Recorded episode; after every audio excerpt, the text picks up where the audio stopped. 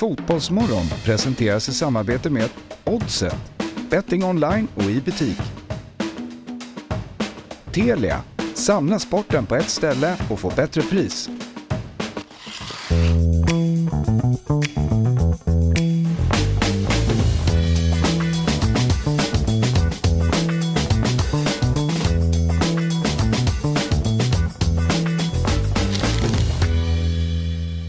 Morgon på er och varmt välkomna till Fotbollsmorgon. Det är måndagen den 27 februari, vecka 9, sportlovsvecka här uppe i Stockholm. Men för oss som inte har barn i de åldrarna så skiter vi i det och fokuserar såklart på den boll som har spelats i helgen. Och jag ska göra det med en eh, väldigt bra panel. Ny konstellation. Ny konstellation. Ja. Vi har ju eh, fortfarande David Fjell som har Chelsea-sjuka. Eller semester. Han är på semester. Han behövde semester efter Chelsea-sjukan. Så kan vi väl säga Viktor Enberg. Mm. Enberg. Exakt. Ja. Jag hatar den här sportlovsveckan. Ja, Hatar. jag gör aldrig- Varför det? Det är väldigt lugnt och skönt på stan. Ja, jo. Men ja, alltså jag kommer ändå inte röra mig så mycket på Drottninggatan typ. Så det spelar egentligen ingen roll känner jag. Nej. Men, nej, men alltså främst bara för att det är många personer som är med i våra format. Ja. Som är då, som har barn lite äldre, som David och andra personer som alltid försvinner den här veckan. Och så försöker man kanske leta ersättare och sådär. Alla är borta. Mm. Alla över 30 typ. Så då blir det jag och Fabbe här. Ja, exakt. Ja, det är alldeles fantastiskt. Jag blev väldigt glad när Ja. Otto levererade den nyheten. Viktor, du har ju varit med oss eh, i program förut, du var med oss i förra veckan och idag är det ju bra timing på att kliva in med tanke då på att du är Manchester United-supporter också. Just det. Eller vill du inte att man lyfter fram det? Jo, det spelar ingen roll för Nej. mig. Nej. Men jag, jag har bara inga, jag liksom... Sen är jag- inte du Jalkem och knäpp, utan Nej. du är lite sundare i ditt Och jag, har, supporterskap. inte- jag, har, jag har inte så mycket behov av att behöva hävda mig. Det finns så många redan som gör det på Twitter. Ja. Det, finns, liksom, det finns inte plats för fler känner jag. Nej, Det finns så många så är det. som vill. Och en som har en Ja, men speciell, absolut, speciell ni båda. profil och, och svag profil på Twitter, det är ju Fabian Ahlstrand. Som vi får Dock en som jag skulle gärna vilja se mer på Twitter. Ja, verkligen. verkligen. Det är synd att det inte, Trams. att det inte lyfter där riktigt. Men, men vi får hitta en väg framåt känner jag. Du kan Och, styra... och på tal om väg framåt. Ja, ja det, det ska jag säga. Otto fick ju vara min... eh, Fick vara ansvarig för mina sociala medier. Ja. La ut en tweet. Re- Rekommenderar de bästa thai-restaurangerna i Stockholm. Mm. Succé. Succé. Ja. Så det kanske Har du det, besökt någon då? Det kanske det Har jag du besökt någon av dem? Nej. Nej. Eh, kanske ska avlöna Otto Mm. som sitter här borta. Så kan Ja, han, han är- ratta han är- mina sociala medier. Fullt upp med annat, men absolut. Har han en tid över så kanske han kan få fart på... Du På har det där ganska många följare. Ja, jag vet, han vet Jag vet, han har vet han exakt. skrivit till mig, oj fått massa nya följare Ja, mig. Så han har stenkoll på det där. Och Fabian Ahlstrand, vi måste ju börja i, eh, i den ändan som är mest aktuell. Och det är ju ändå krisen i Stocksunds IF. Ny träningsmatch i helgen. Inte derby, men nästan. Eller det är alltid väl derby Ja. när, man, när vi pratar korpfotboll. Men nu mötte ni alltså eh, Erikslund, Ja. division 5. Ja. Var geografiskt ligger de i Stockholm? Täby. Täby, okej. Ja. Vilket är ju grannkommun. Ja, jo, men det känns ändå inte som ett derby. Det finns ju fem föreningar som vi pratade om tidigare. Ja, det behöver vi inte ta upp igen. Nej, men då menar jag att där, det är ju derbyna liksom. Men vi konstaterar två månader in på jobbet att ditt Stocksunds IF fortfarande står utan seger. Nu är det visserligen försäsong, men efter 0-4 i baken så börjar det väl skruva på sig internt i klubben eller hur, hur ser det ut? Nej, jag känner stort förtroende. Ja, du gör det ändå. Nej, men det var, det var en bra match för oss. Var det det? Det var en, ja, absolut. Man, det är bara att ta lärdomar av det. Mm. Och, eh, vi, var, alltså, vi var bra i första halvlek, Okej. det var vi. Eh, sen hade vi många borta också som påverkade lite, så många fick spela mycket. Vissa kom för sent också. Ja men lite sådär, uh, vilket är ju ganska svagt kan jag tycka uh, man gör. Men ehm, Beteenden har vi ju pratat om. Ja. Att komma sent och någon åkte till fel anläggning. Ja. Vad, vad, är, vad ger det för signaler? ja, precis, åkte till Tibblevallen. Okej. eh, som är liksom Täbys hemmaplan. Mm. Men det är ju bara, vad ska man säga? Men vi gjorde en bra första halvlek tycker jag. Sen andra halvlek är vi jättedåliga. Då Du- tappar vi all form av struktur och organisation.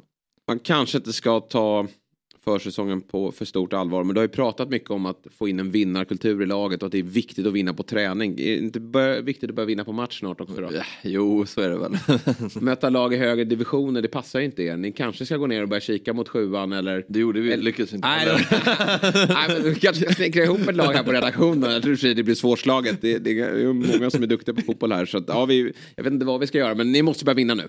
Ja, alltså det är ju två matcher. Ja. Så det är ju inte, det är inte, det är inte jättemånga matcher att prata om. Det får ju låta som att det är tio. Men se till exempel Djurgården då, om man tänker Värnamo-matchen. Ja, exakt. 1-4, sen blir det cup och tävlingsmatch och så. Ja. Precis. Det kanske talar för uh, ditt kära Stocksunda. Ja. Vad, eh, vilka väntar härnäst då? Innan vi släpper. Oh, ja, jag har inte hunnit tänka så långt. Nej, en träning i taget här nu. Okej, ja. Men vi kan väl ta lite dagens schema då, så här en, eh, 15 minuter in i programmet. Vi ska ringa upp eh, Alec Axén eh, kvart i åtta, för han berätta om sitt Tysklandsäventyr då. Där han har varit och scoutat åt Jannes räkning kanske. Sen 8.00 ringer vi upp eh, August Erlingmark, Ja, precis. nere från Grekland. Ja. Och snacka lite kanske derbyt igår också. Just det. Han har väl säkert sina åsikter kring den matchen. Ja, eh, för det ska vi, vi ska prata mer derby eh, klockan 8.45 för då ringer vi upp August Wengberg Ja. från Gais. Lagkapten. Vi hade ju förra lagkaptenen förra veckan. Men eh, han var ju bara tillfällig då. I form av Axel Norén. Och han gjorde ju mål. Ja, han gjorde mål. Ja. Fotbollsmorgon. Fotbollsmorgon-effekten. Ja. Men vet du vad som man gillar med August Wengberg? Nej. Ja, det ska du ta. Det ska du ta. Om du tittar... Riktigt, och det kan du inte bara skicka ut. Om du 7.00 Han en spelar- måndag. spelar med instoppat. Jaha, Det gillar man ju. okej. Ja. Gör man det Det då? finns ju mycket man kan gilla med August Wengberg. Men det är väl en sak då. Ja. Lite jobbigt bara att springa runt där. Men vi får prata med honom. Varför han väljer att eh, spela med instoppat. Och däremellan då. Mellan August och eh, August Weng. Mellan August och August. Ringer vi upp Micke Dorsin. Ja, det är tungt. tungt. Det är mäktigt. Ja, ja, verkligen. Eh, Rosenborgs eh, sportchef. Med eh, fin historik i Djurgården. Han vann SM-guld 2002. Du och jag hade en diskussion om det. Jag trodde inte det. Men han, han var med i det laget. Och eh, vi ska se om han kommer ihåg mig också. Jag har ju haft honom som, en, som tränare när jag var liten. Ute på Lidingö. En sån här sommartränare. Eh, läger. Jag tror gammal? inte- Ja, då... Jag tror inte han kommer ihåg mig. Eh, Men eh, det är klart att den högertassen som jag besitter. Det, den kan sitta kvar på, på, på Han är, vän, han är väl vänsterfotad va? Han är vänsterfotad. Så att jag hade bättre högerfot än vad han har i alla fall. Det vill jag lova. Nu hör jag bättre. Tjena! God morgon på dig. Tjena! Du, hörde det du? toppen? Ja, härligt. Eh, ingen fjäll i studion. Chelsea-sjuka. Ja, då kommer han inte tillbaka på länge. Som Nej. det. Nej, det är verkligen så. Jag tror inte vi ser honom mer i den här studion. Så vi tackar honom för allt. Men du, eh, det är lite ljusare i bakgrunden nu. Det är härligt. Det, det närmar sig. Eh, inte långt kvar nu till allsvensk start. Men vi befinner oss eh, ju såklart eh, mitt i ett kuppspel. Men du får först och främst då berätta om din Tysklandstripp här i helgen. Ja jävlar vilken stad Leipzig alltså. Det var jag lite överraskad av. Man tänker ju öststat och lite halvslak. Men det var jäkla bra var det. I och för sig snöstorm när vi skulle gå till arenan och sådär som det ska vara. Lite ruffigt. Gick över ett eh, gärde som var festivalledigt så tror jag ni fattar vad jag menar liksom. Det var Ja. Jonas Dahlqvist hade vita skor när vi gick dit, han hade svarta när vi gick hem. Typ. Eh, Men arenan ligger så här, eh, man tittar upp mot den, för man fick liksom gå nerifrån och upp ganska höga trappor. Så tänkte jag att, ja, sliten liksom, inget märkvärdigt. Och sen när man kommer in, då är det som att den är byggd som i Colosseum om ni fattar vad jag menar. Ja. grym arena alltså. För fan, jag tyckte det var svinbra verkligen. Kanske dit man ska åka då? Ja, det kan jag varmt rekommendera faktiskt, för det var en härlig upplevelse liksom. Emil Forsberg, 1 plus 1. Hur bra var han? Ja, man såg eh, pigg ut, involverad i spelet. Har ju lite sådär sköna eh, översteg, eller liksom överhopp och vinklingar och sådär. Så han var mycket med i spelet. Eh, han passade ju fram till första målet efter backmisstag och så gjorde han ju ett superfint 2-0 mål där. då. Han kom till våran eh, frukost eh, dagen efter det, sen. Han gick ju av med känning i baksidan men han hade gått av i tid och det kändes eh, lugnt sa han. Så att eh, han kände sig ganska pigg och jag tyckte att det var eh, en bra match av honom. Mm. Har du kunnat eh, se någon svensk fotboll i helgen då? Eller har det bara varit fokus på, på eh, bärs och boll i Tyskland? Nej, jag har ju inte tittat på svensk fotboll i Tyskland, det ska jag inte säga. Nej. Men jag hade några resor där, eh, när man åker tåg hem och sådana där saker. Så då såg jag Eh, Gais Blåvitt och sen så såg jag ju Örebro-Djurgården. Ja, dina tankar kring Guys mot Blåvitt då? Vi ska prata lite med både Erlingmark och, och Wängberg här senare. Eh, Marcus Berg var förbannad efter då att man hade förlorat mot ett superettan-lag.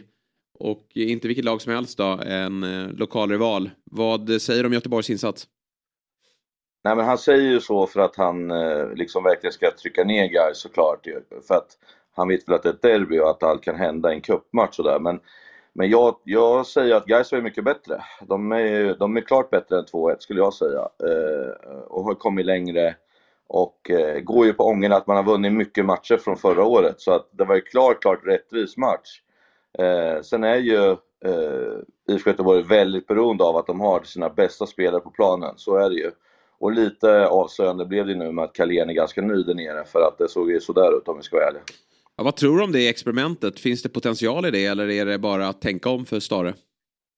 Nej men det finns nog potential men det kommer, det kommer dröja ett tag i så fall och då måste han ju få spela och den tiden tror jag inte man har i Göteborg, att man låter en, en sån spelare få försöka komma in i det på något sätt. Det måste de göra något bättre.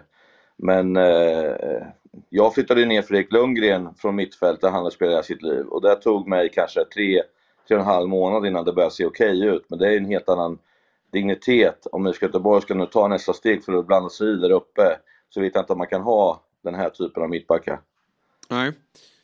Djurgården då, vad är den andra matchen du eh, såg? Vi börjar med Fabbe, din, din syn på Djurgårdens insats. Eh, 2-1 till slut då, sent mål från Piotr Johansson. Ja. Viktigt att vinna den matchen. Ja, exakt. Nej, men jag tycker Djurgården var rätt bra. Jag tycker Örebro var väldigt bra. Eh, så det var tufft motstånd. Första halvlek är Djurgården, eh, ja men kontrollerar spelet bra. Eh, väldigt snyggt mål och sen är man stabila genom hela första halvleken tycker jag. Sen har man en period där 10 minuter i den andra halvleken där man är eh, lite för svaga. Man kommer liksom inte riktigt ut från omklädningsrummet känns det Man står på hälarna och, och då gör jag Örebro målet. Sen, är, sen tar Djurgården över igen. Uh, sista 20-25 så är det bara Djurgården. Trycker ner Örebro. Uh, och det var lite det här gamla Djurgården från 2019. Att man lugnt och metodiskt uh, trycker på och försöker ja, men, skapar mycket målchanser, eller inte mycket målchanser men är ganska lugna och metodiska för, och gör, gör, gör saker som man brukar prata om i Djurgården. Att, istället för att hetsa upp sig och jaga, jaga, jaga. Och då kommer målet till slut så jag tycker Djurgården gjorde en rätt bra match faktiskt. Uh. Håller du med, Alec? Nej, det tycker jag inte. Uh, de uh, Örebro hade mycket energi, sprang mycket. Och det här kontrollera, som Fabbe säger. Det blir ju liksom ofta så när, när lag är aggressiva och pressar bollen, för det var mycket spel bakåt. Målchanser var det ju inte mycket av i andra halvlek Fabbe, det kan du inte säga. Nej, uh, okej, okay. men jag menar mer att man eh, sista 25 ändå inte hetsar upp sig och inte blir för desperat, utan man förhåller sig till sin idé och ändå de borde kunna skapa mer målchanser med tanke på det bollinnehavet de hade. Men jag tycker ändå att de ändå, men ändå ändå inte, just det här att man inte hetsar upp sig och kanske inte, man skickar inte in bollar för tidigt i straffområdet så man riskerar att få kontringar mot sig utan man är ganska lugna. Metodiska. Metodiska. Men, men om du är ärlig, om inte det där skottet, behöver vi säga att eh, Eskelin har stått i Sundsvall om vi tänker på målvakten nu igen. Eh, om inte det där målet går in, hade du sagt att det var bra att de gjorde metodiskt då och släppte in eh, Bergström i 86 att det var okej okay, eller?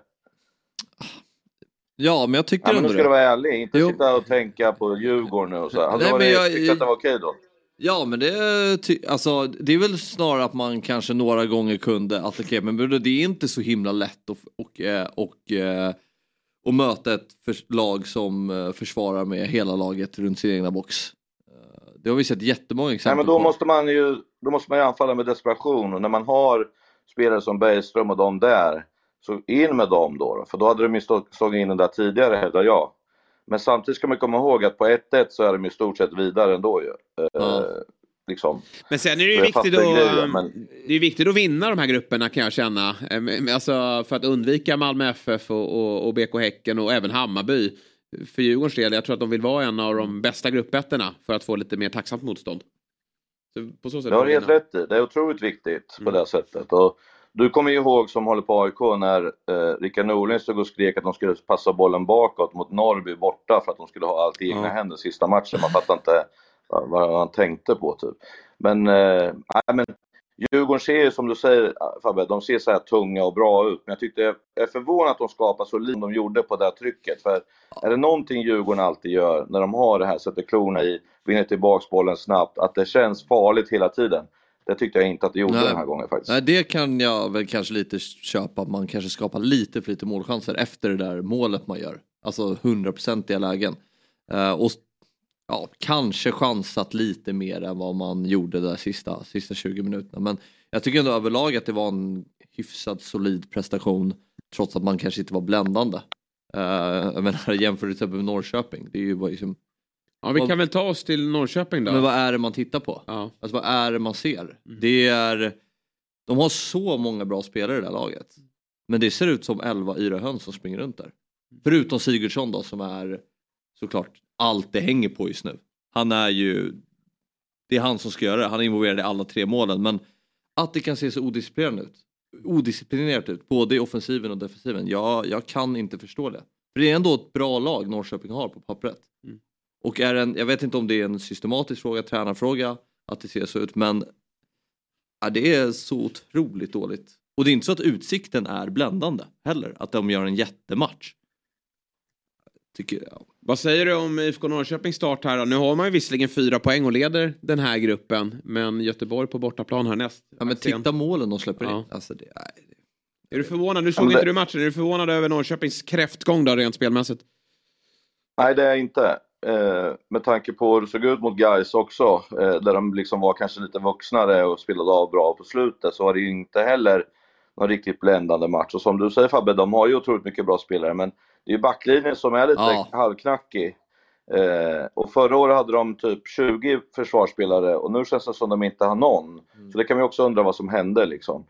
Eh, men, men de är ju i, i en identitetskris just nu. Vilka man ska vara, på vilket sätt man ska spela, vilka ska spela, hur ska man spela.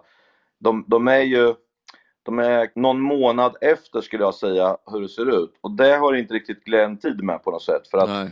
dels blir det gnälligt i Norrköping och dels så blir det ju liksom gnälligt i, i liksom laget när det hattas och grejas och samtidigt säger han att han vill ha nya spelare hela tiden. Så han är illa ute eh, vad det gäller just den biten. Jag tror att man, lite som när ni pratar om Potter, vad ska han göra? För mig är det ju något dåligt för mig när man liksom har haft många förluster och det inte känns riktigt bra. Det är att man plockar ut en elva och så bestämmer man sig. Nu kör vi den här matchen, liksom fyra matcher, punkt slut. Jag skiter i vad som händer.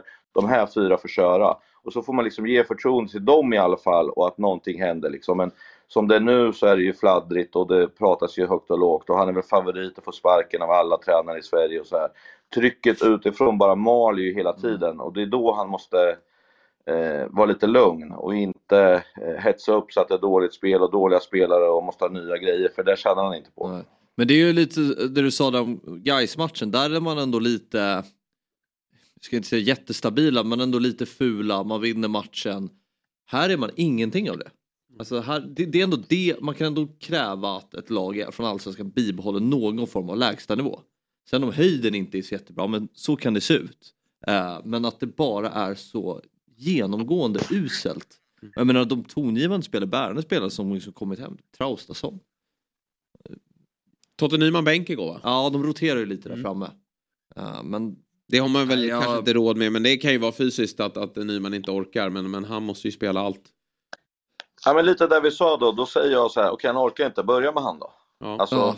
säkerställ istället att han är med på värvningen på match. Kör han en halvlek i första halvlek och sen tar man ut honom i halvtid där. Eh, istället för att han ska komma in och jävla desperat sen på slut och forcera och inte ha värvningen. Då kan man verkligen ta stryk nu om det är fysiskt sådär liksom. Så att, eh, jag säger igen, alltså spaden spade, försök att börja bygga någonting på något lag. Och det är jättejobbigt för de här spelarna som hamnar utanför men hålla på och leta, då, då då är det till slut liksom, som du säger där Fabbe, 15 yra höns istället för att man vet att okej, min roll i det här laget är att vara ersättare.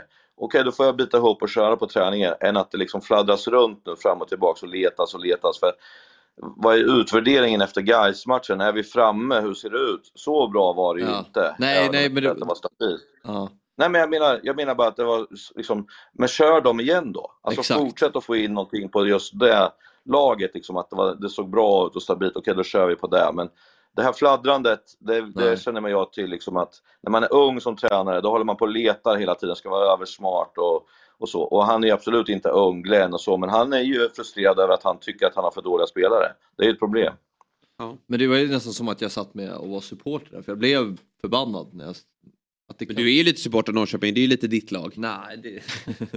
Jo men så har det ju Också. varit genom åren. Också, precis. Man börjar ju bli lite trött på de här lagen som Fabbe sätter klorna i och som alltid börjar sin, sin resa neråt i, i, i Han sätter en förbannelse i dem. Ja, Det är. Det hemskt. Det är lite voodoo över honom. Och nu, och nu med Brännan i AIK så är det hans nya lag här. Så det, det, Ja, ja, ja. det kommer Det är gå. bäst guld för AIK. Ja, det kommer gå åt helvete. Men, men eh, exakt, de åker ur. Men, men vilka går vidare då i- ur den här gruppen då? är de det, har det är Gais fördel va? Nej, det är Norrköping leder ju. Jo, jag vet, men eh, jag tänker ändå att det blir tufft att vinna mot Göteborg i sista med tanke på hur det ser ut. Ja. Jag är lite inne på din där. Det var rätt så kul för att jag, jag landade ju klockan 15 eh, och satte på mobilen direkt och det var rätt så skönt för Wernbloom satt ju på planen så han fick ju veta vad det var till resultatet i alla fall, så kan man säga. Ja, kul. Men sen kommer jag till stationen och ska åka tåget tillbaks till Örebro och det är ju fullt med Gaisare där. Och de var ju så här, nu skitsamma om vi går vidare eller inte, spelar fan ingen roll liksom. Vi har vunnit den viktigaste matchen liksom. Så jag kommer ihåg när Gais hade en, en, en, en positiv cupsväng för några år sedan och då hamnade de ju så att de höll på att åka ut på en gång. Så ska jag tänka lite sådär så liksom ett steg i taget för Gais. De har gjort det bra sådär. Det kommer bli tufft mot Utsikten. De vill ju verkligen smälla på Gais också, så den matchen kommer ju bli super, super tuff ju. Men jag håller med dig, IFK Göteborg har inte heller råd med att förlora mot Norrköping nu, utan de kommer minst få kryss tror jag, kriga på där. Och då är frågan om det kommer räcka, för eh, eh Utsikten kan ju slå Gais, eh, så är det ju. Men... Eh, eh vi ja, konstaterar jag- att det blir drama då. Att, att, ja, det kommer det definitivt bli. Mm. Det kommer det definitivt bli. Och, och guys, eh, ja, de går ju på ångorna den här veckan, så är det ju bara. Men det gäller ju att få ihop det också. Det var rätt skönt när Mervan sa i Eh, det här vill jag ge till alla barn som är Gaisare, att de får äntligen vara glada i skolan och alla som jobbar. Eh, och njuta av det här. Men jag ska upp till Gaisgården och träna imorgon. Så lite har han fattat i alla fall. Liksom. Det tycker jag är skönt. Stänger, Ja. stänger du av din telefon när du flyger? Alltså att du verkligen stänger av den? Ja, det gör jag. Du gör det? Jag har respekt. Ja. Ja, det är bra. Det är bra. Men du, Flygvärdinnan, vi hade ju sagt, vi hade ju chartrat plan, men flygvärdinnan sa så här, vi hade kunnat, sl- eh, hon kanske drev lite, men jag, jag hörde bara med ett öra, men eh, vi hade kunnat landa 30 minuter tidigare om ni inte hade haft mobilerna på, typ, eller sånt där. Värmblom som satt och, och krigade med luren där kanske. Ja, piloten, piloten gick in och sa att eh, vi har negativa besked, Gais har tagit ledning med 2-1. Ja, det, ju, det såg inte du som särskilt negativt va? Nej, De, det var en del som såg vilka som var glada och inte Ja, glada den, i den planen. Ja, ja, men du har ju Värmblom poddmaterial här så att det, det räcker och blir över. Du Axén, eh, innan vi släpper dig då så, så måste vi ju bara fråga lite kring krisen i, i Stocksunds IF. Jag vet inte om du tagit del av den då, men Fabbe har varit eh, ansvarig nu i två månader och, och pratat mycket om beteenden och vikten av att vinna, men fortfarande utan vinst då. Har du något eh, råd till honom här framöver eller känner du att Stocksund bör, bör kika efter en ny tränare? Det lös i klubbhuset eh, vid tvåbräcket igår, igår kväll. Det brukar aldrig vara ett gott tecken. Palle. Exakt. Eh, Vaktmäst, vaktmästaren börjar byta ut låsen till materialrummet. Det är inte heller ett bra tecken. Nej, men det är ju så här Fabbe. Eh, man lär sig av misstagen och det gäller för dig att bara hitta rätt. Men när jag hör att spelare åkt till fel ställen och fel tid och sådär. Då är det en killes fel, det vet du. Lagledarfråga. Ja, men då ska... Det är den som ansvarar, det är tränaren alltid. Man kan aldrig skylla på spelarna, Nej, utan va. du måste vara mer tydlig. Så är det bara. Så är det. Ja, Jag helt ser fram emot eh, första vinsten mot de här Truckers BK, de som kör eh, på DHL. Vi hade ju Tore Kullgren från FCZ här också förra veckan. Kanske att han kan eh, få ihop ett lag med gamla profiler och, och ställa upp. Men då blir det tufft då. Jo, men jag trodde han skulle spela i Fabbes lag, men det går ju inte. Det är när han gör överhopp och vinklar, de kommer bara stå och fatta ingenting liksom. Så att, Nej, Nej, han Nej, han, har lagt, han har lagt det på för svår nivå. Jag har ju tagit del av de här bilderna som du visar för spelarna. De kan inte förstå Jo, nej, det, någonting. det är inte komplicerat och du vet om det, det säger du bara. Ja, bästa panelen hittills skulle jag säga. ja, jag håller med. Jag håller med. Fjäll eh, ser vi inte något mer, men det var kul. Eh, Allt han har bidragit med har vi uppskattat. Han är bättre bakom kameran. Ja, så är det. Hej! Hej då. Du har mitt Ja, nummer, det är bara att ringa om det är något. Ja, Ja, jag, jag behöver råd utav dig Fabbe. ja det är bra. Det vet jag. Vilka, vilka lager du ska sänka i helgen så kan jag spela på de andra sen. Ja. vi återkommer kring det, för han vet inte själv nämligen. Fokus på nästa träning. bra. Hej!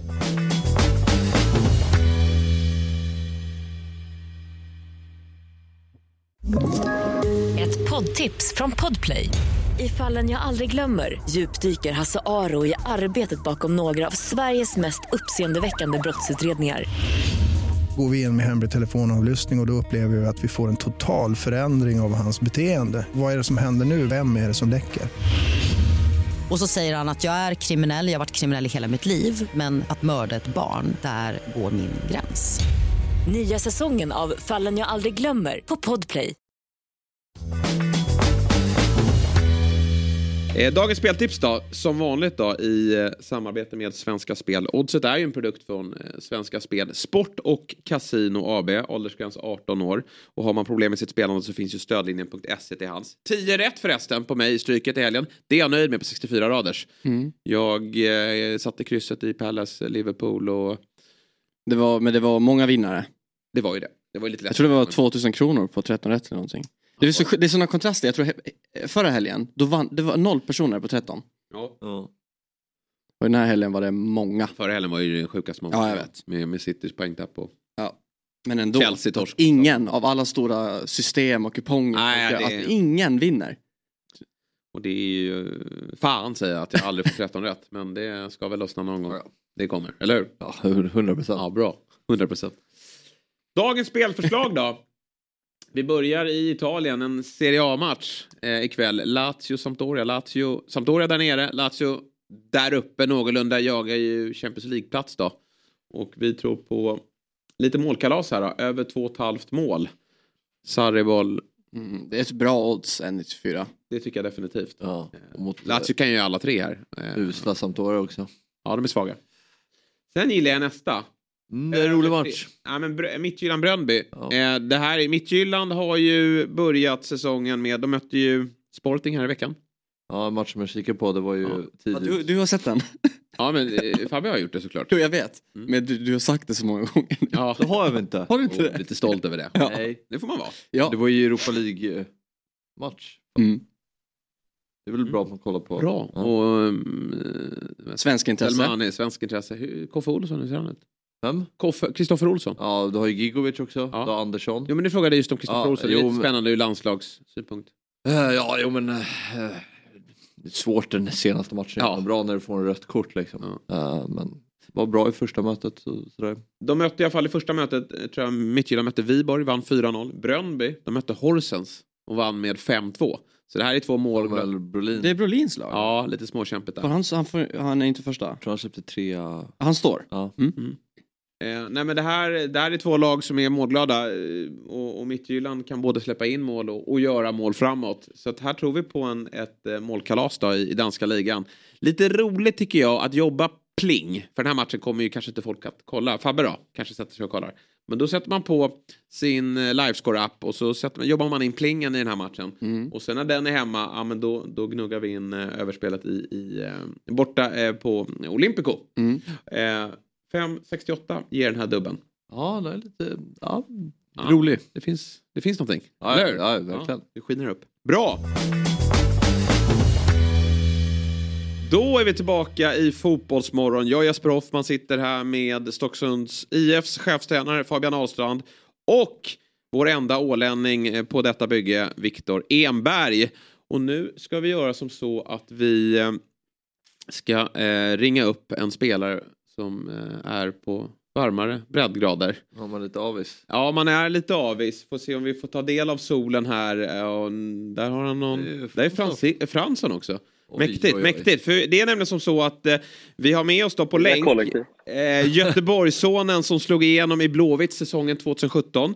Då som 19-åring. Eh, förra året valde han dock att lämna västkusten och Sverige eh, för spel i den grekiska klubben Atromitos Aten. Där han har varit en viktig kugge i laget som nu eh, ligger sjua i den grekiska högsta ligan. Vi säger varmt välkommen till Fotbollsmorgon, August Erlingmark. Ja, tack så mycket. Tack. Hur är eh, läget? Nej, det blev ju en mysig morgon nu när jag såg alla här. Så det var... Det är bara bra. Tack. Och Men är det i samma lag eller? Nej, det är han. Han spelar i AIK Aten va? Just Jag spelar i Ike. Men vi, Ja, vi Ike, bor roligt. eh, bara nära varandra. okej. Så lyxen att ha honom nära. Och även eh, Niklas eh, bor ju, Eliasson, Ja, just eh, det. bor en, eh, en, eh, en bit bort här. Så Just det. det är fint att ha lite svensk eh, representation nere här. Vågar man umgås när man tillhör olika lag? Allt känns Ja. så galet där nere. Alltså, ja.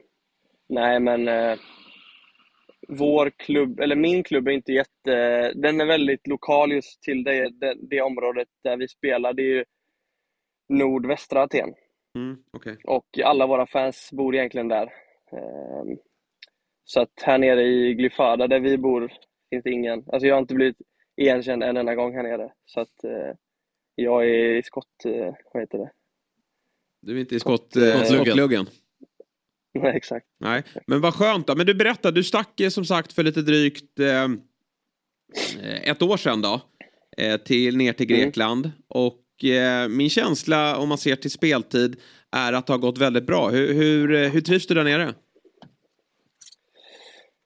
Um, nej, det har, eh, det har gått, eh, det har gått bra. Det har, ehm, det var ganska lätt att komma in i. Jag kom ner liksom tidigt i januari ehm, till ett ganska så trevligt väder och sådär. Ja, visserligen, tabellpositionen var ju horribel. Låg ju näst sist. Nio pinnar. Eh, total kaos i klubben. Ehm, så att det fanns en uppsida eh, och den var ju den var ju rätt så enkel att börja äta på när man väl började ta lite poäng. Eh, Med ny tränare, eh, Chris Coleman om ni vet vem det är. Han, Ja, ja. han var med i. Sunderland till I die och sådär. Ja, exakt. Eh, och tog ju Wales till EM-semi tror jag. 16. Just det. Ehm, och sen ytterligare några, några bra spelare där i vintras. Så att, eh, vi fick ordning på det och ända sedan dess har vi egent- egentligen legat bra till i, i tabellen och, och ehm, ja, varit ett bra lag. Så Känns det då eh, som ett, ja, Det har varit en bra tid. känns det då som ett vågat beslut att ta? I det läget klubben var i då? Ja, jo verkligen. Eh, sen gick jag mycket på typ magkänsla. Jag behövde, jag behövde något nytt Ja. liksom, i livet också. Eh, alltså ett nytt, ett nytt sätt, eh, nya, en nytt klimat. Jag behövde bara nytt. Och sen hade jag hört att Aten just var jävligt trevligt eh, med där vi bor eh, just nu. Och med att det är liksom totalt annorlunda från Sverige. Och Jakob pratade jag med mycket. Han hade gjort det kanon här i Ike. Eh, Mackan också. Så att, eh, alltså Johansson och Berg då. Just det. Mm. Eh, och gick mycket på de referenserna. Och, och att eh, det är ett bra skyltfönster och så vidare och så vidare. Så att det blev mycket magkänsla. Och, eh, och absolut inget självklart beslut, verkligen inte. Jag hade ju andra möjligheter men jag kände att jag ville ta liksom, nästan så långt ifrån steget från Sverige och Skandinavien som det bara gick. Typ. Hade du, varför kände du så då kring Sverige? Vad, eh, hade du kört fast tycker du i Göteborg eller vad var det som inte funkade där uppe? Ja, lite. Eh, hade haft jävligt tunga år. Sista två åren var ju liksom fight för att stanna kvar i Allsvenskan. Eh, mentalt påfrestande. Det blir väl nästan att man fokuserar mer på, på klubben än sin egen prestation. Eh, och ingen superutvecklande miljö till slut. Men, eh, men ehm, ja, det är klart det var svårt att säga liksom hej då till Blåvitt för den, för den gången, men eh, det fick bli så. Och eh, det är, jag, det är jag tillfreds med nu och det har blivit väldigt bra faktiskt. Men jag bara en sista fråga. Där du nämnde med att det var mentalt tungt de sista två åren i Göteborg. Är det nu Mm. med facit i hand, nu när du är i Grekland, du känner åh vad skönt det är att slippa att det var Alltså det kanske är svårt att reflektera över sånt där och då men nu i efterhand att du känner att ja, men det är skönt att inte vara hemma och leva med den pressen. Jag vet inte. Jag tror att anledningen varför det går bra här är nog bara miljöombyte Ja. och att jag har fått ut, kommit in bra i laget och bra i ligan. Typ. Eh, jag tror inte det har med press. Jag tror man mår bra av press. Och sen så här, vinner vi matcher här så är det ju klart, då, då saknar man ju att fira på ett fullsatt Ullevi. Liksom. Så att, eh, det har ju verkligen båda sidorna där med pressen. Det driver ju en också. Eh, något in i eh, ja, det gör ju en att liksom gnugga på varje dag hela tiden också. Så att nu känner man ju här när man spelar i ett... Det är också en grej varför man vill ta nästa steg är för att vi har inte jättemycket ja, tryck kring, kring klubben och sådär. Och det är väl det man också kanske tänker när man spelar utomlands. Att eh, det är det man vill åt så att säga. Om jag kollar bara på när vi möter eh, Ike eh, borta. Deras nya arena är ju brutal och, och den stämningen som är där är liksom den hittar du inte i, i närheten i Sverige. Ehm, och bara så här, för att spela i ett sånt lag, det hade varit, det hade varit fett. Ja, jag förstår det. Vi håller eh, tummarna för att du får en fortsatt lyckad karriär där nere då, och så får vi stämma av längre fram. Eh, stort tack för att du ville eh, vara med i Fotbollsmorgon denna morgon och, och lycka till här nu med eh, avslutningen av säsongen. Ja, tack hörni, tack. Vi går väl från en göteborgare till en annan helt enkelt. För med oss på länk då, han har varit med i Fotbollsmorgon tidigare. Då var det ju i samband med att Geis tog steget upp då i, i svensk elitfotboll. Men eh, nu är det ju, ja, det är ju fortsatt glatt i Gaisled såklart efter eh, skalpen igår mot IFK Göteborg. Eh, så vi säger ju god morgon och varmt välkommen från Gais tifo. Urgaisaren och urgöteborgaren Joel Ottolo Kuronen. God morgon på dig. Tack så mycket och god morgon till er med. Du, du ser pigg ut. Jag är alltid pigg nästan faktiskt. Men, Ja. eh, jo, men vad fan. Lätt, lätt i sinnet, lite tungt i huvudet idag ändå. Men Ja. eh, ja, det är klipp i steget, herregud. Jag förstår. Ta, t- liksom, beskriv känslorna. Hur, hur, hur stort var det att få, få vinna den här matchen? Nej, det är alltid jävligt kul att vinna ett derby. Eh, Vi spelar ju inte så ofta mot Blåvitt nu för tiden eftersom vi har varit så dåliga i så många år så att vi ligger i olika divisioner. Så det är klart att det är en annan dignitet till matchen än, äh, än att spela mot Oskarshamn borta. Svinroligt, Äh, men sen är det ju ändå, jag vet inte, äh, ja, missförstå inte liksom. Jag hade ju hur kul som helst igår och Gais spelade svinbra. Och ja, gött att vinna när vi är så mycket bättre än dem också, helt rättvist eh, tycker väl alla som såg matchen. Eh, med risk för att jag inte är helt objektiv. Men, eh, men sen är det också, alltså det är en Svenska cupen-match, det är tidigt på försäsongen. Eh, det är klart att serien faktiskt är ännu viktigare. Eh, och det kommer vara ännu viktigare derby när vi väl går upp i Allsvenskan och får möta dem där.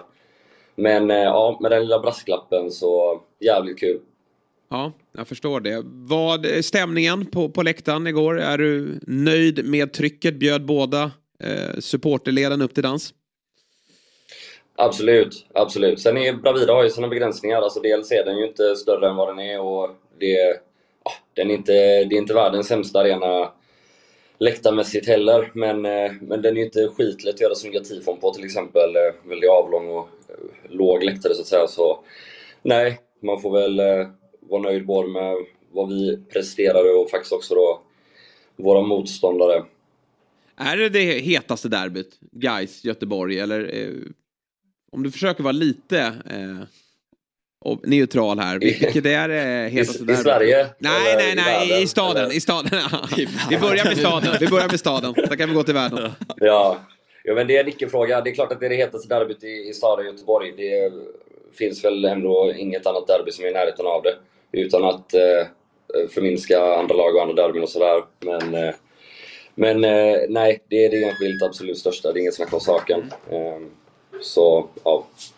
Eh, tillbaka som sagt i Superettan och nu slår ni bort Göte eh, slår ni ut, eller slår ni ut, det får vi se, men ni slår Göteborg i alla fall. Ha, eh, när mådde du så här bra senast som Gais-supporter?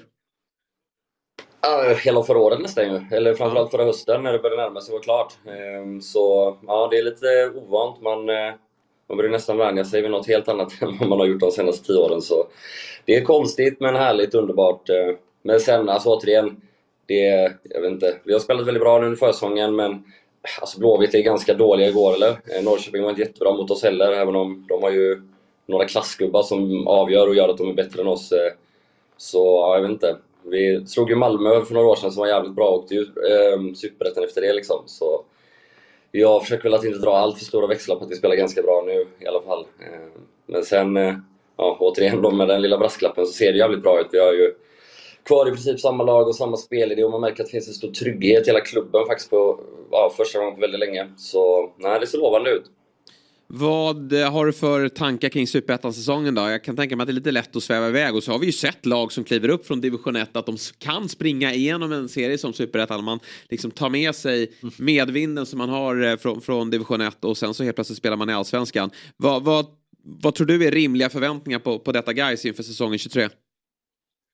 Alltså övre halvan ska vi ju absolut lösa tycker jag, liksom utan någon sorts darr på ribban och säkra kontraktet väldigt tidigt. Och sen får det gärna bli bättre än så. Och jag tänker inte sitta här och säga att vi ska springa igenom någon superetta och gå rakt upp. Men eh, ja, det vore härligt om man åtminstone kunde ha häng på lite toppplatser långt in i serien så att säga och känna att ja, men, vi är med, vi är på riktigt och um, ja, men att det liksom finns någonting att bygga vidare på inför säsongen efter det, om det inte går redan den här säsongen. Axén hade träffat några Gaisare här eh, tidigare under, eh, eh, under gårdagen då. Han, han fick känslan av att liksom kuppen, där, där är man liksom redan nöjda. Man har slagit Göteborg, det är det enda som betyder något. Men det är ju en avslutande match mot Utsikten här där ni har möjlighet att gå vidare. Delar du den synen eller känner du att det sportsliga är, alltså nu har vi firat klart, nu handlar det om att ta sig vidare från kuppen? Det är klart vi ska göra allt för att ta oss vidare från kuppen men eh, alltså helt ärligt så bryr jag mig definitivt mycket mer om att vi slog Blåvitt sen om vi skulle gå till en eventuell kvartsfinal eller inte. Eh, så jo, jag får väl dela det. Men ja, fan vilken jävla grupp eh, det blev av det också. Herregud. Ja. Utsikten var sista minuterna de släppte in en boll eller? Annars hade alla haft möjlighet att gå vidare i sista matchen va? Ja, exakt så. Det blev 3-3 där, Ortmark i, i sista sparken nästan. Så det är ju drama här inför sista omgången. Men vi gör väl som så här från Fotbollsmorgon. Får jag ställa ja. fråga? Vad, vad, vad, tycker du kring allt målande som höll pågick inför, inför matchen? Jag gillar ju att det målas. Det är underbart.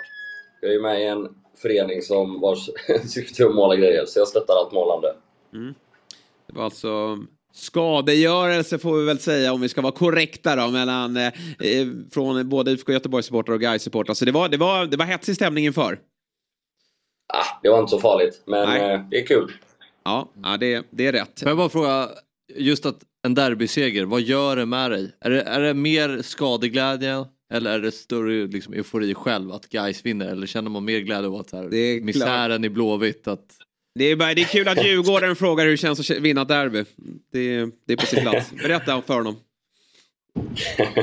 jo, ja, jag känner inte så mycket skadeglädje. Eh, det finns såklart ett element av det också. Det är ja. gött att se blåvitare lida såklart. Men alltså, framförallt är jag bara jävligt nöjd över hur guys som förening tar sig an det här derbyt och, och faktiskt mer eller mindre kör över dem. Jag tycker vi är bättre på alla fronter, eh, alltså framförallt på, på planen. Eh, det, det märks inte att de är en division för oss utan snarare tvärtom. Alltså vi har mer boll, vi skapar mer målchanser. Det bes inte om ursäkt och, och jag tycker att de blir nervösa och, ja. och taffliga och lite rädda. Och, så det är framförallt det jag lever på. Att jag är jävligt mm. nöjd med guys och hela föreningens insats. Inte så mycket Även om jag såklart också gottar mig att det går åt för Blåvitt, men, men det kommer ändå i andra hand.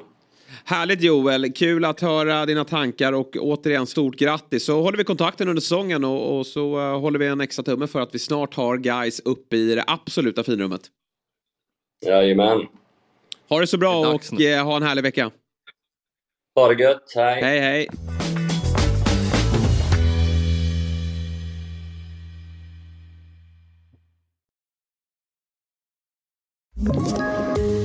Poddtips från Podplay. I podden Något Kaiko garanterar östgötarna Brutti och jag, Davva, dig en stor dos skratt. Där följer jag pladask för köttätandet igen. Man är lite som en jävla vampyr. Man har fått lite blodsmak och då måste man ha mer. Udda spaningar, fängslande anekdoter och en och annan arg rant.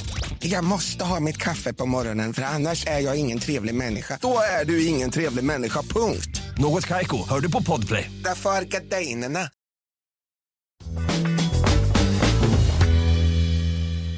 nu vi fortsätter med, med hörlurarna i för nu har vi en spännande gäst med oss. Eh, Nämligen en svensk sportchef som inte är aktiv i Sverige. Det, sådana växer ju faktiskt inte på träd. Eh, nyss hemkommen då från träningsläger i Marbella så säger vi varmt välkommen till Lidingösonen som representerat Djurgården, Strasbourg och Cluj säger man väl, i, borta i eh, Rumänien. Men klubben som han nog främst är förknippad med idag det är ju klubben som han då är verksam som sportchef inom, nämligen Rosenborgs BK. God morgon och varmt välkommen till Fotbollsmorgon, Micke Dorsin. Hur är läget i Trondheim? Uh, jo, det är bra. Det är Ja. väldigt bra. Hör ni mig förresten? Ja, vi hör dig alldeles utmärkt. Det är superbra ljud. Ja, härligt. Ja, vad har ni för eh, klimat där uppe i Trondheim nu? Är det mycket snö? Ah, det kom mycket snö, men nu har det regnat nu i två dagar. Så nu är det bara is som alla glider runt på här, Ja. här i stan. Men det är, så det är sånt, eh, men det är bra fotbollsväder. Så Ja. det är, som vi kallar det, tre grader, då är det perfekt här uppe. Ja, jag förstår det. Då, då tycker ju framförallt internationellt motstånd att det är jobbigt att komma upp till, till Lärkendal. Ja, ja, det var i alla fall så förut. Ja, men, exakt. eh, ja, ja, nej men det, är- det är det. det, är det. Lärkendal är, är fortfarande en bra, bra hemmaplan för oss. Vi brukar Ja. vinna det. Jag förstår det. Du gjorde ju över tio säsonger som spelare i Rosenborg och eh, nu är du kvar i klubben som sportchef. Alltså, hur stor är du där borta i, i Rosenborg? För oss som, vi i Sverige följer ju, vi har ju koll på den norska ligan, men, men vi hänger ju inte med i, i det mediala och hör supportertugget. Men om du själv då, lite oödmjukt, skulle beskriva din roll som, som eh, Rosenborg-legend? Nej, jag vet. Fotboll är ju väldigt stort här i, i Trondheim då, med tanke på Rosenborg. Då. Och så har man ju varit här och länge. Eh, är inte norsk och trönder. Och, jag, vet, jag tror att de säger att jag ligger väl fem adelskalender med antal kamper, matcher. Det blir lite som svorsk. Jag har bott här länge. Kör på. Vi- vi förstår. Ehm, så, så våra norska tittare också, eller lyssnare också, förstår. Det är bara Ehm, Viktor här som inte förstår. Han är, han är ålänning. nej, och så, nej, men så, så har jag jobbat som sportchef här några år, så att, eh, de, de kände väl igen mig på stan, då, om jag säger så. Ja, jag kan tänka mig det. Men du, i Norge, är det, är det hemma för dig? För jag har hela tiden tänkt, när du var borta i Rosenborg, dels trodde jag väl att ah, men Micke kommer ju hem och, och avslutar karriären i Djurgården som den eh, ja, men djurgårdare och även Stockholmskille som det är. Det blev inte så, men efter karriären då så kanske man kunde tänka att det, det skulle bli något ja, jobb här. Men du är, du är kvar i, i, i Trondheim. Är det, är det ditt nya hem? Ja, det kan man väl säga. Alltså jag kallar ju båda hemmet eftersom min eh, mamma och pappa och brorsan och de bor ju kvar i Stockholm. Så jag är ju där när jag kan. Eh, men sen, det är ju så, jag hade ju också, planerna var ju att flytta hem och, och bo i Stockholm när jag avslutade karriären. Och, eh, kanske avsluta Djurgården om man hade fått lov till det, Bosse. Men eh, nej, nej, det var, nej, jag, triv, jag trivdes. Jag, men så får man ju familj och barn och fru och, och karriären tog sitt steg här och spela i den här fantastiska klubben här också tills jag var 35. Så, så, ja, så då blir det ju så. Och så trivs bra här och så fick Mm. jag det här jobbet och, och så. så, det, så. Får jag ställa en fråga? Alltså, eftersom att din bror alltså, är framgångsrik i en helt annan genre än dig. Fanns det, alltså, hade, skulle du säga att du hade någon talang inom alltså, showbiz och skådespeleri eller, eller att han hade inom sport? Eller, alltså... Ehm, det är alltså, jag tror att jag hade en större chans i showbiz än vad min bror skulle ha på fotbollsbanan. Det kan jag säga med en gång. Ehm, sen vet jag inte. Jag tror inte att jag är, det går liksom inte att jämföra. Men det, det, vi har fått den frågan ofta. Och även när vi var, var mindre så har det varit, alltså som bröder, vilka, det har varit faktiskt positivt på ett sätt att kunna stötta. Vi har varit totalt, vi, alltså humor, vi, vi skrattar åt samma saker och så, Mm. men alltså olika ändå, på det vi gör. Eh, och så då har man med kunnat stötta och bygga upp på det istället för att konkurrera och, och, och varit svartsjuk. då. Men ofta när jag har sprungit in i norrmän så tar de ju upp just Solsidan. Alltså det verkar vara väldigt populärt borta i Norge. Har norrmännen koll på att du är bror med Henrik och eh, delar du den bilden av att Solsidan är väldigt stort i Norge? Eh, ja, det är det. Är väldigt, alla, alla pratar om det här och Ja. frågar. Så speciellt när de får reda på att det är min bror också. Så, blir det, då, så det är lätt att starta ett samtal med Ja, alla. Då kan jag vi prata det. om Solsidan. Så det, det är fint. Om vi tar det sportsliga då. Ni slutade ju trea i elitserien förra säsongen bakom Molde och eh, Glimt som är ju två väldigt starka lag. Går bra i Europa även då om Djurgården skickade ut just Molde. Känner eh, ni när ni summerar fjolårssäsongen att det var en bra säsong för er? Um, ja, alltså med tanke på att vi hade haft två ganska dåliga år innan. Alltså, det är ju lite så i Rosenborg som är många andra de största klubbarna i Sverige också. Alltså, kommer du trea så är inte det bra nog. Men samtidigt så har vi haft en sån... Vi hade några starka år där vi vann fyra, fem år i rad. Det var 15, 16, 17, 18 och så kom vi trea, 19 och var i Europa nästan alla de åren som Rosenborg ofta är. Då. Och så hade vi två tunga år, de här coronaåren som vi kallar det, som var väldigt tunga när vi kom fyra, femma.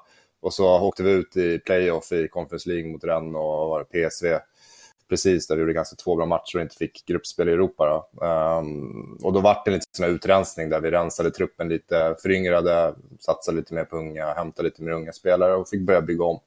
Och så jag själv var i den processen. Jag hade några år, alla tror att Rosenberg har vunnit varje år, men det har vi inte gjort. Alltså, de, vi, de gjorde ju det alla år på 90-talet och början på 2000-talet, men sen var det att det gick två, tre år, så vann man fyra, fem år, och så gick det två, tre år. Och så. Um, och så har det varit nu också, men nu känner jag att vi är på väg upp och då fick vi liksom bryta den trenden. Vi kom trea, nu får vi pröva chansen till Europa igen och nu ska vi ta upp fighten och förhoppningsvis gå Molde och, och Bodø-Glimt i år. Men de, de rustar de också, de är starkare än någon gång och det är väl det som är lite skillnaden. Det har aldrig varit två så bra lag som har varit nära Rosenborg som det är nu, som kan konkurrera som Bodø och, och Molde gör, som satsar enormt. Vad skulle du säga att det, de största skillnaderna är mellan eh, den svenska bollen och eh, den norska? Um, jag tror att det är, Sverige spelar mer uh, en fotboll som är mer bollbesittande. Då. Um, och mer låter de andra bollarna laget, ligger mer i, i, formation, i formation defensivt. Medan i, i Norge så är det mer fram och tillbaka. Ja. Det är ett lite högre tempo tror jag. Det är mer, det är mer löp, de springer mer.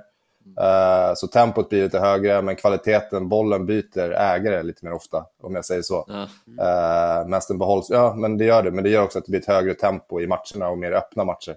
Uh, som kanske de sista åren, som man kollar, kanske, om man kollar på Europaspelen, Norge har gjort det kanske bättre de sista åren, mm. tror jag. så har det lite med att de, jag tror det är lite högre tempo här, mm. faktiskt. Och sen får ni också, fuck, eller ni, du är ju fortfarande svensk där, men nu, nu är du i fiendeland och, och, Norge har ju, får man ju faktiskt säga, klivit om det, det svenska landslaget här med tanke på, på Nations League senast, även om inte vi vill göra för stor grej av det. Men det är ju bara att titta ute i, i Europa också med, med framgångarna i, i Håland och, och Ödegard. Men eh, vad, vad, säger du om själva talangutvecklingen? Eh, är, är Norge före där också? Um, jag tror det går lite i vågor, men just nu så är, är, Norge före, tror jag. Alltså om man kollar på, på de spelare som går ut och, och kommer fram, och det är två namn också som är en stor alltså, bidragsytare till det när du har Håland i, och Ödegård kanske de två bästa klubbarna som ligger ett och två i Premier League nu som är tonangivande spelare. De är inte bara där, utan de är faktiskt tonangivande. Uh, så är det klart att det har gjorts någonting rätt i norsk mm. fotboll och det, det går många spelare utifrån. Det, det blir bra ja, det har varit en uppsving också på övergångssummor, börjar närma oss Danmark. Då. Jag tror Sverige inte har kommit dit än, då, men Nej. förhoppningsvis så kommer de dit också. För det handlar om det, att ta sin plats och, och våga och ta betalt för spelarna och, och, och det handlar om en ekonomi i klubbarna. Och, och samtidigt så vet vi också att det är unga spelare som är mest attraktiva. Det är unga spelare som säljs för dyrast om man lyckas få fram dem. Så det är jätteviktigt att ta vara på dem och ge dem chansen och, och när de har någonting. Um, och satsa också på akademin. Hur jobbar ni där med att släppa fram unga spelare? Har du liksom, eh, jobbar du efter något styrdokument eller är du tydlig med tränaren att så här många unga spelare vill jag att du ska spela i startelvan? Um, ja, alltså nu, det, det, är extremt viktigt, men det är lite så, vi har ett dokument där vi, som vi jobbar ut efter då, som tränaren må på något sätt förpliktas till. Sen, sen så förpliktas det är inte så här, det här, du må verkligen göra det här, men det är ett styrningsdokument, om vi kallar det så. Då, där det är liksom planlagt hur många spelare man ska upp i vissa åldrar och, mm. och hur många som ska hospitera. Och, och, och sen satsar vi mycket pengar på, på eget akademi också då, och försöker få fram. Och, men sen är det liksom, det ligger en historia här också som är både på gott och ont i Rosenborg med tanke på att de slog Milan 95 i Champions League och gick till kvartsfinal med med 11 tröndare på laget. Liksom, och, och, det kommer inte hända nu, men det, det är det, det, är det, som sitter i många, det är det som sitter i mångas huvud. Liksom, att det är liksom, vad fan är det här Europa League? Alltså, vi ska vara Champions League. Liksom, ja, så, oh, vänta nu, nej men alltså det är lite så som lever kvar. Men det börjar bli lite förändring där nu också. Folk förstår att det, det har blivit tuffare. Uh, Europa har blivit större, lagen har fått mer pengar. Alltså, det, det är lite annan, annan tid nu också. Så. Mm. Ja, men det är intressant det där du säger med unga spelare. Jag menar, vi brukar ju prata om, titta på Danmark, de säljer ju spelare för så mycket pengar och det är ju även norsk fotboll. Är det något, jag menar som ansvarig för en för, för en stor klubb, är det, är det något mer strategiskt i klubbarna och i norska ligan att man ska satsa mer på, på unga spelare? Jag menar, och kanske framförallt, till exempel i allsvenskan, det är extremt svårt att sälja unga nior.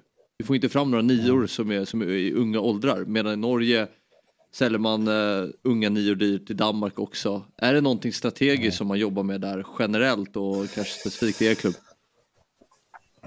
Nej, jag tror att det har gått, varit ganska gott samarbete med så här, alltså norsk toppfotboll. Jag vet inte vad motsvarigheten är, SF, alltså ja, mm, elitfotboll. Mm, um, där har byggts upp ganska goda så här, strategiplaner som man har jobbat efter tillsammans med klubbarna. Men sen, alltså det här är alltid en balansgång. Alltså, det är ju det. Alltså, det är resultaten och styr ju massa också. Det har gjort för oss också. Uh, att man, och etablerade spelare, om man kollar på vissa vissa lag så, så är det den rutinen och, och den som krävs att man ska få resultaten mer kortsiktigt. Då. Men sen är det den här balansgången som, som klubb och sportchef. Och det kan ju både vara som när vi till exempel har några, några dåliga år. Eh, ja. Så kan det pröva vändas till något positivt. Då. För det är ofta så, då är det, nej nu måste vi satsa lite yngre, nu måste vi se på de lokala Eh, men så handlar det om att eh, få in det hela tiden i, i arbetet man håller på med och lyckas den här mixen med att lura någon tränare att, mm. oh, att brukar han här eller ser nu får vi upp många här på det sättet också. Så det är den utmaningen när man står med en tränare som tar ut en elva, som man bygger en trupp och det samarbetet, även att man må ha man måste samarbeta men även bara pusha och vara uh, varandra och vara tuff mot varandra också, vad, vad som gäller utifrån klubbens sida. Så. Men jag tror att, uh, uh, som sagt, vi ser också de alltså, ekonomin som styrs av det. Alltså, det är enorma summor som börjar komma in. Alltså, skandinaviska mål mätt i mm. norsk och dansk fotboll. Och det, alltså, det hjälper på med klubbdrift och det hjälper på att bygga succé så att du får resultat också. Att hämta andra spelare och, och bygga på akademin bättre, få in bättre ledare, allting. Bygga mm. klubben stark. Och det gör att resultaten kommer, att du gör bättre resultat i Europa också. Du, det var ett rykte här i, i vintras om att du skulle vara på väg tillbaka då till svensk fotboll. Men den här gången inte Djurgården utan AIK. Va, va, vad säger du om det ryktet? Uh, det är så mycket rykten. Det är som jag brukar säga, jag får mycket så här, för jag säger aldrig någonting så mycket i media när jag spelar eller kommenterar mm. någonting. Att det är så, åh, Dorsin, han är så tråkig. Mm. Hur kan han vara bror till Henrik? Uh, säger alla, att, uh, uh, så att jag brukar inte kommentera andra klubbar och intressen och sådana saker. Så jag borde vara lika, lika så. Men det, men det stämmer ju att som vissa saker att det är mycket intresse både mm. kring tränare och sportchefer och, och spelare. Så, så det är det ju. Sen, sen vilka klubbar det är, det kan jag tyvärr inte kommentera. Men du har ju, du kanske inte är lika rolig då som, som Henrik Dorsin, men du kanske är lite Ove Sundberg då i förhandlingar med andra klubbar. Att du är, du ska ha mycket betalt för grejerna. Det är ju en fördel. Ja, det, Ja, det får du fråga. Hämtar du billigt eller pröva få, jag lånar det billigt. Och så, ja, exakt, ja, exakt. så får du tillbaka det. Ja. ja. men vad kul Micke, otroligt intressant att höra kring ditt arbete där borta. Jag måste ändå få avsluta med att fråga, jag tror inte att du minns mig, men jag hade faktiskt dig som tränare nere på Breviks IP, ett sommarläger här i början på 90-talet. Jag är också Lidingöson och uppvuxen ja. väldigt nära eh, dina eh, barndomskvarter. Då. Men jag tror inte du minns min vassa högerfot. Uh, tyvärr alltså. Nej. Jag, alltså. Jag beklagar. Men jag, alltså, nej, men det var nej. fint att du säger det, för nu måste jag börja tänka tillbaka. Och ja. så nästa gång vi pratar och ses, då ska jag komma mm. ihåg det. Ja, men det är jättebra. Det vi är ju, jag, för mig är det viktigt, alltså jag har ju alltid refererat till dig, även om du, jag är aik du slog igenom i Djurgården. Men från Lidingö så har det ju aldrig dykt upp några duktiga fotbollsspelare. Det, det brukar, eh, liksom, karriären brukar ta ja, brukar gå någon annanstans. Men nu har vi ju faktiskt fått fram några här i form av Jakob Widell Zetterström i Djurgårdskassen mm. och Filip Rolke och Sidklev i BP. Så det börjar komma lite bra eh, spelare från Lidingö nu. Ja, det görs ett bra, bra jobb där. Men det är väl Mackan som sköter det där nu? Exakt, det? och Stenman. På, på, Ja, på Dorsinvallen. Nej, förlåt, Lidingövallen. Exakt, den borde kanske döpas om till det. Den borde kanske göra det. Ja. Ja, ja, ja. Du är ju rolig. tack. Bra, bra, bra Micke. Stort tack för att du ville vara med denna morgon och så får vi hålla kontakten under året så håller vi tummarna för Rosenborg. Ja, tusen tack. Vi snackas. Ha, ha det bra. bra. Hej. Hej. Hörrni, vi, vi fortsätter att, varför tar jag av mig hörlurarna? För det här är en härlig timme vi har haft med många gäster. Och vi kan ju inte riktigt eh, eh släppa det här derbyt. Jag tror inte vi har många Göteborgssupportrar med oss eh, i det här programmet. klick. De Eller ja, klick. vissa Göteborgssupportrar har vi. Ja, jag menar alltså IFK Göteborg. Ja, jag vet, jag vet vad du menar. Eh, och eh, med oss då nu då på, på länk eh, så är det som så att Vi har med oss August Wengberg och det som är lite kul med honom det är ju att han var ju med i den matchen som spelades 2019 i Svenska mm. cupens gruppspel. En match eh, som blev avbruten och då fick ju Gais den segern med 3-0 men den här gången så avgjordes den matchen på plan och eh, det är ju såklart något alldeles extra i att, att vinna den på plan kontra en, skrivbordsseger då. Men vi säger god morgon och grattis till segern igår då, August Wengberg. Eh, god morgon, god morgon. Tack så mycket. Du, eh, hur mår du? Har, var ni ute och firade igår kväll eller? Eh, jag mår bra. Eh, ja. li, lite firande men inget, inget mer än det. Utan det, ja, det är jobb idag och sen träning så det är inte så roligare än så. Det är måndag. Ja, jag fattar. Jag fattar. Men du eh, har varit i klubben en tid nu och, och, vet ju betydelsen av den här matchen. Hur, eh, hur skönt var det att få tvåla dit IFK Göteborg? Ja, det var väldigt gött. Eh, framförallt efter de åren som har varit och eh, hur det har sett ut för oss. Att vi har haft några tungor. Eh, det är jag och Andersén som har varit i klubben länge och vi har haft några tungor nu. Får drämma dit dem och efter den senaste matchen blev avbruten så var det ännu godare nu att få vinna på plan. Jag förstår det. En fullt rättvis seger. Hur bra är guys i år? Eh, ja, nu är det februari, vi, men vi är bra. Vi, som, tråkigt nog, vi det väldigt bra i kuppen innan och har vunnit mot eh, Malmö. Det var ju samma år som åkte ut. Så, då, så att man ska inte stiga över huvudet, men vi är väldigt bra. Det är något helt annat nu mm. eh, än vad det var då. Utan nu finns det en eh, grundtanke och ett spel som alla spelare tror på. Så att, eh, och att vi vinner ju matchen inte av en slump, utan vi vinner verkligen välförtjänt tycker jag. Det, mm. det jag blev imponerad var att ni verkligen eh, fortsätter köra efter baklängesmålet. Att det kan bli ja. liksom en, en, tufft att få det baklängesmålet när ni hade en väldigt bra period innan dess. Men att ni fortsätter köra och sen får utdelning, det tyckte jag var ja, väldigt starkt. Eh, kändes det så även när de gjorde målet? Där, det här, vi har det här, vi, vi är bättre än dem. Uh, ja, alltså vi hade ju redan innan målet, de hade de första tio i första halvlek, så hade de väl något skott och sen så hade vi mål bara på. Och så känner vi att eh, så som vi spelade hela förra året, det funkar och vi kunde verkligen trycka på som ni säger. Vi vågar tro på det, vi trycker ner dem och, och vi kände det i halvlek så kände vi att vi kommer gå ut och bara mosa dem i andra halvlek. Mm. Du, eh, om man eh, tittar på det här med derby då, och rivalitet. Vi pratade med en guys supporter tidigare och för honom var det givet. Jag tror att jag uttalade mig i frågan också att jag tycker att det, det här är det mest klassiska derbyt. Du har ju en bakgrund i Örgryte. Så du kanske har en annan syn på det. Eller vilket är det hetaste derbyt i Göteborg? Jo, men detta är det hetaste. Det är det, det som drar till sig mest publik. Eh, så att det är självklart eh, att det är det största derbyt. Eh, sen så blir det också svårt att säga. Vi är inte... Nu spelar vi på Bravida, det är en annan sak än att spela på Ullevi eller till och med kanske Nya Ullevi. Där har funnits en helt annan attraktionskraft. Så, och jag menar, derbyna mot ÖIS, då blir det ändå går båda lagen bra så touchar vi ändå 14 000. Så det är ändå en eh, bra publiksiffra för Superettan det med. Så det är klubb, vi är en klubb som vill upp och eh, då kommer vi ha ett, då kommer det bli ännu hetare matcher och mer publik. Om vi kikar på motståndarna då, eh, IFK Göteborg, fortsätta strö salt i såren där. Vad, vad har du att, att, säga om deras insats? Eh, jag vet, det var det var väl ganska bärst av dem faktiskt. Ja. Uh, det, luktar det, inte, det luktar inte SM-guld? Nej, nej det gör det inte. Uh, inte om de ska spela på det sättet. Jag vet inte.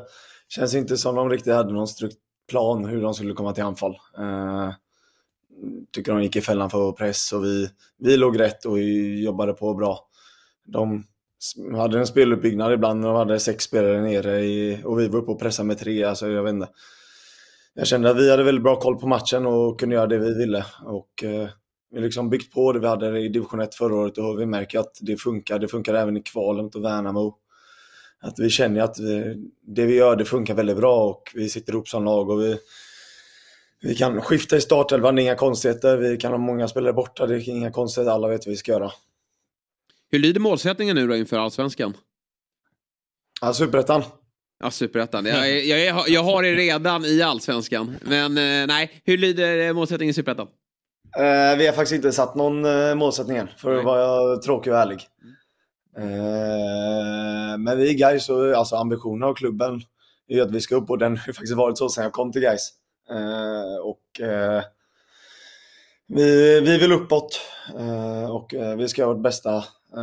Eh, om det är nu eller i år eller om något år, eh, det får vi se. Men att eh, Gais ska ju tillbaka till Allsvenskan och det, är det är huvudsakliga målet. Du, en fin detalj då som framförallt Fabian här i studion har noterat. Det är ju att du springer runt och spelar med instoppad tröja. Hur kommer det sig? Jag vet faktiskt inte. Det började med det för länge sedan. Så, jag vet inte, så blev det bara kvar för det blev en liten grej och så tänkte jag, jag kan köra på med det. Det är inte, det är lite gött. Mm. Jag är den enda i studion här som gillar det.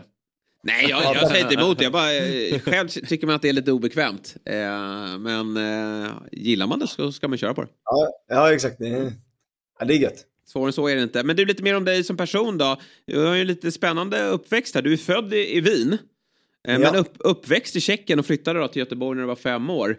Du, berätta lite om det här äventyret. Hur kommer det sig att du är uppvuxen i, i Tjeckien? Uh, mina föräldrar jobbade där. Ja.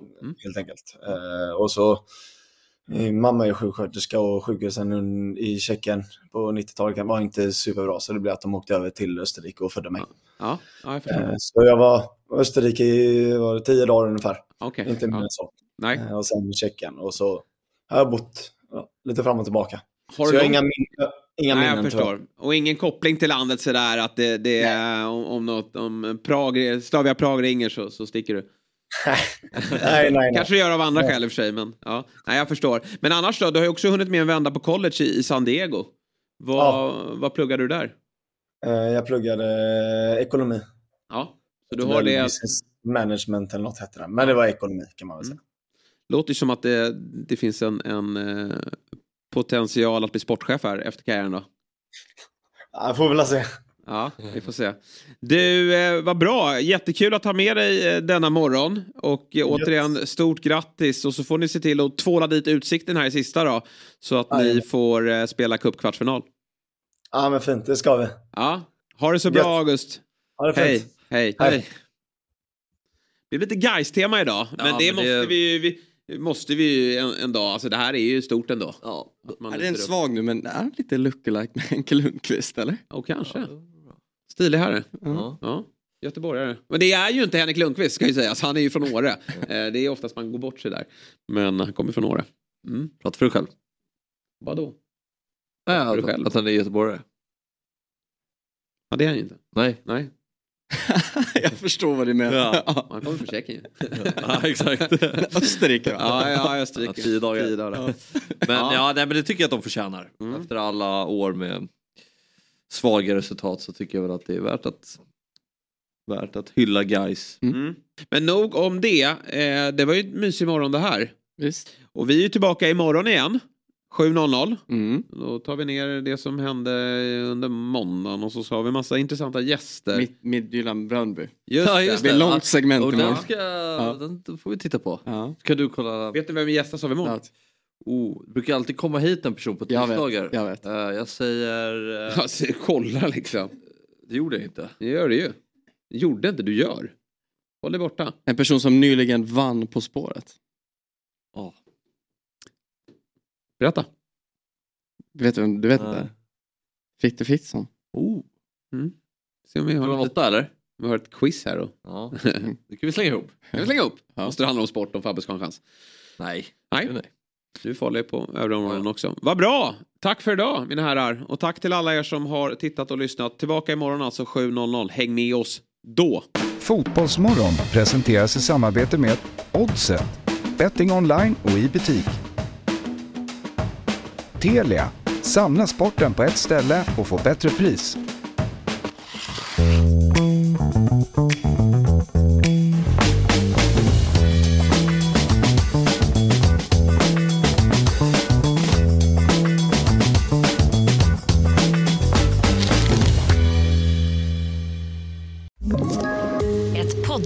Från Podplay.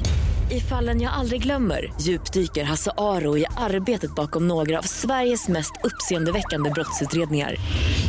Går vi in med hemlig telefonavlyssning och, och då upplever vi att vi får en total förändring av hans beteende. Vad är det som händer nu? Vem är det som läcker?